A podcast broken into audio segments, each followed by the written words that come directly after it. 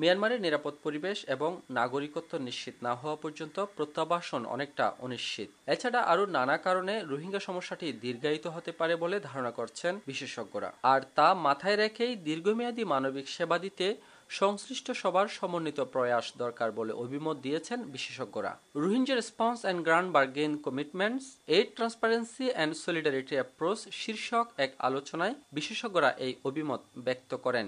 রবিবার কক্সবাজারে স্থানীয় সিভিল সোসাইটি ও উন্নয়ন সংস্থাগুলোর প্ল্যাটফর্ম, সিএসও এনজিও ফোরাম আয়োজিত এই আলোচনায় বিশেষজ্ঞরা আরও বলেন, যৌথ সাড়াদান পরিকল্পনার চাহিদার বাহাত্তর শতাংশ অনুদান বর্তমানে পাওয়া গেলেও ভবিষ্যতে বিশ্বের অন্য কোথাও নতুন সংকট তৈরি হলে অনুদান প্রাপ্তির হার কমে যেতে পারে। তখন রোহিঙ্গাদের মানবিক সেবা দিতে তহবিল গঠনে চ্যালেঞ্জের মুখে পড়তে হবে। সেক্ষেত্রে বাংলাদেশ এবং কক্সবাজারের স্থানীয় জনগণকে আরও বেশি সহনশীলতা এবং পেশাদারিত্বের সাথে মানবিক সেবা অব্যাহত রাখার প্রস্তুতি নিতে হবে। এজন্য আন্তর্জাতিক নিয়ম অনুযায়ী দ্রুত স্থানীয়করণ বাস্তবায়ন করা জরুরি। আলোচনায় স্থানীয়রা অভিযোগ তোলেন, রোহিঙ্গাদের পাশে দাঁড়ানোর জন্য আন্তর্জাতিক সম্প্রদায় কক্সবাজারের স্থানীয় জনগোষ্ঠীর প্রতি শ্রদ্ধা জানালেও স্থানীয়করণ বাস্তবায়নে বেশি সময় নিচ্ছে।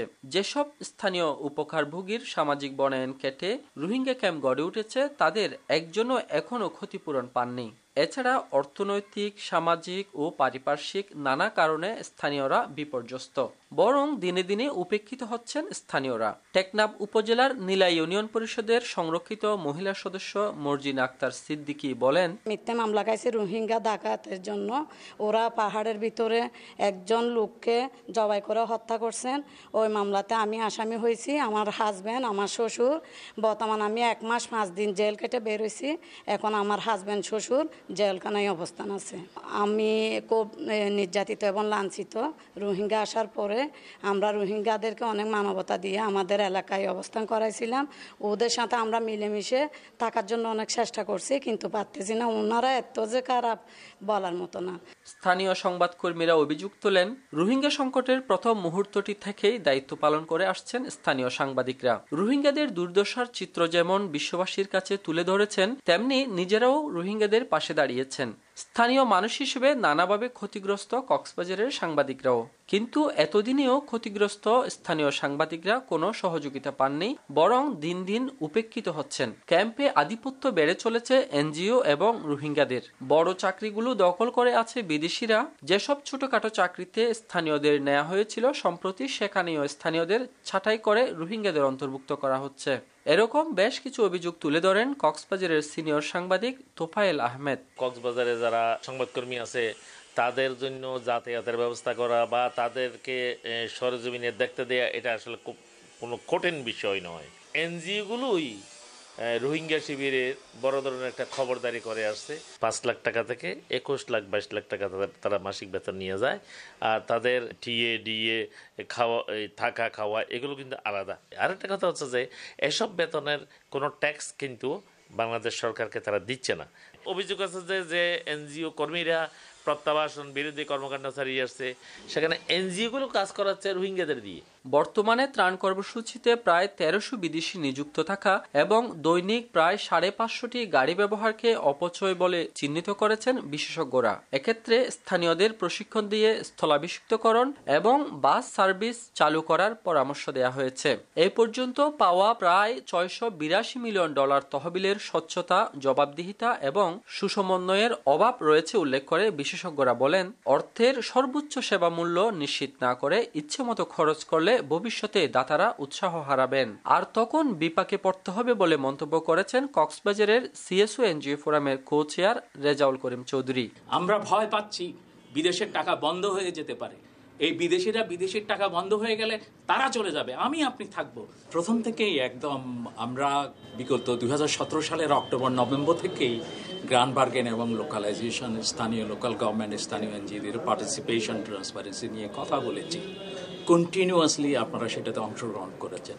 ইমপ্রুভমেন্ট যে হয় নাই সেটা বলা যাবে না তবে যেইভাবে আমরা আশা করেছিলাম সেই রকম হয় নাই। প্রতিটি সংকটে কিছুটা হলেও সম্ভাবনা তৈরি হয় বলে রোহিঙ্গা সংকটকে বিশ্লেষণ করেছেন বিদেশি বিশেষজ্ঞরা। আর এই সম্ভাবনা সৃষ্টি করতে আগামী তিন বছরের মধ্যে স্থানীয়করণ বাস্তবায়নের টার্গেট ধরা হয়েছে।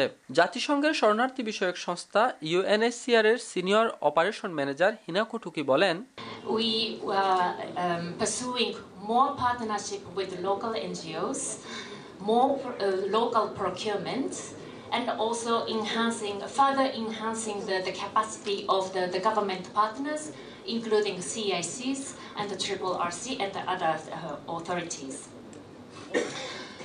Perhaps to give you a little bit more um, illustration of our efforts, for 2018, 46% of our budget for partners have been allocated to local NGOs, which is extremely high if we consider global practices um, uh, of UNHCR. Now we are hoping for uh, 2019 that the ratio would further increase.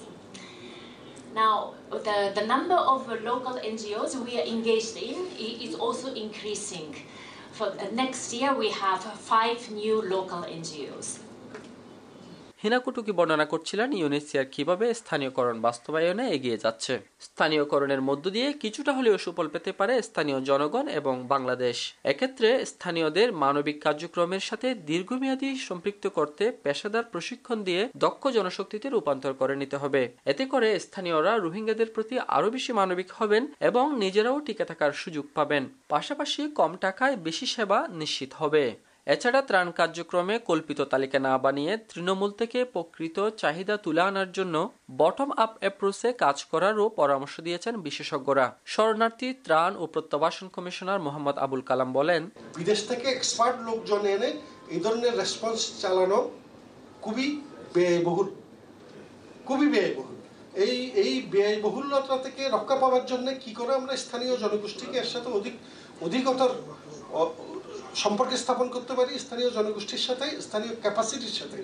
স্থানীয় capacity কীভাবে আরও উন্নত- করতে পারি যাতে আমরা আমরা ক্রমাগতভাবে এই যে বিদেশিদের উপর, বিদেশি বিশেষজ্ঞদের উপর যে নির্ভরশীলতা সেটা আমরা কীভাবে কমাতে পারি, আমাদের যে স্থানীয় ছেলেপিলে যারা আছে বা যারাই এখানে কাজ করতে চাইবে তাদেরকে ট্রেনিং করবে। একটা কাস্টমাইজড একটা ইয়ে আমরা করতে পারি, কয়েক ধরনের করতে পারি। এখানে একটা জায়গা তো অনেক ধরনের কাজ আছে। Multi multi dimensional multi layer layered activities হ্যাঁ এটা একটা আমার মনে হয় আপনারা ভাবতে পারেন। সেটা যেহেতু আমরা বারবার বলছি যে, আপনারা বলছেন, আমি বলছি না, আমি চাই যে এটা কালকে শেষ হয়ে যাক, কিন্তু আমি জানি যে আমি চাইলেই সেটা হবে না। তো যদি সেটা, আমরা যদি এটাই ধরে নেই যে এটা মোটামুটিভাবে একটা দীর্ঘ সময়ের জন্য আমাদের এই সমস্যাটা মোকাবেলা করতে হবে, তাহলে সেভাবে আমাদের প্রস্তুতি নিতে হবে। মানবিক অবস্থান থেকে সরে রোহিঙ্গাদের সাথে স্থানীয়দের মুখোমুখি অবস্থান তৈরি হলে পরিস্থিতি হতে পারে ভয়াবহ। বাংলাদেশ সরকারের বিচক্ষণতা আর স্থানীয়দের অংশগ্রহণ ও সক্ষমতা বৃদ্ধির মাধ্যমে দীর্ঘমেয়াদে রোহিঙ্গাদের মানবিক সেবা পরিচালনা সম্ভব বলে মনে করেন বিশেষজ্ঞরা। Moazzem Hossain Shakil, voice of America, Cox's Bazar.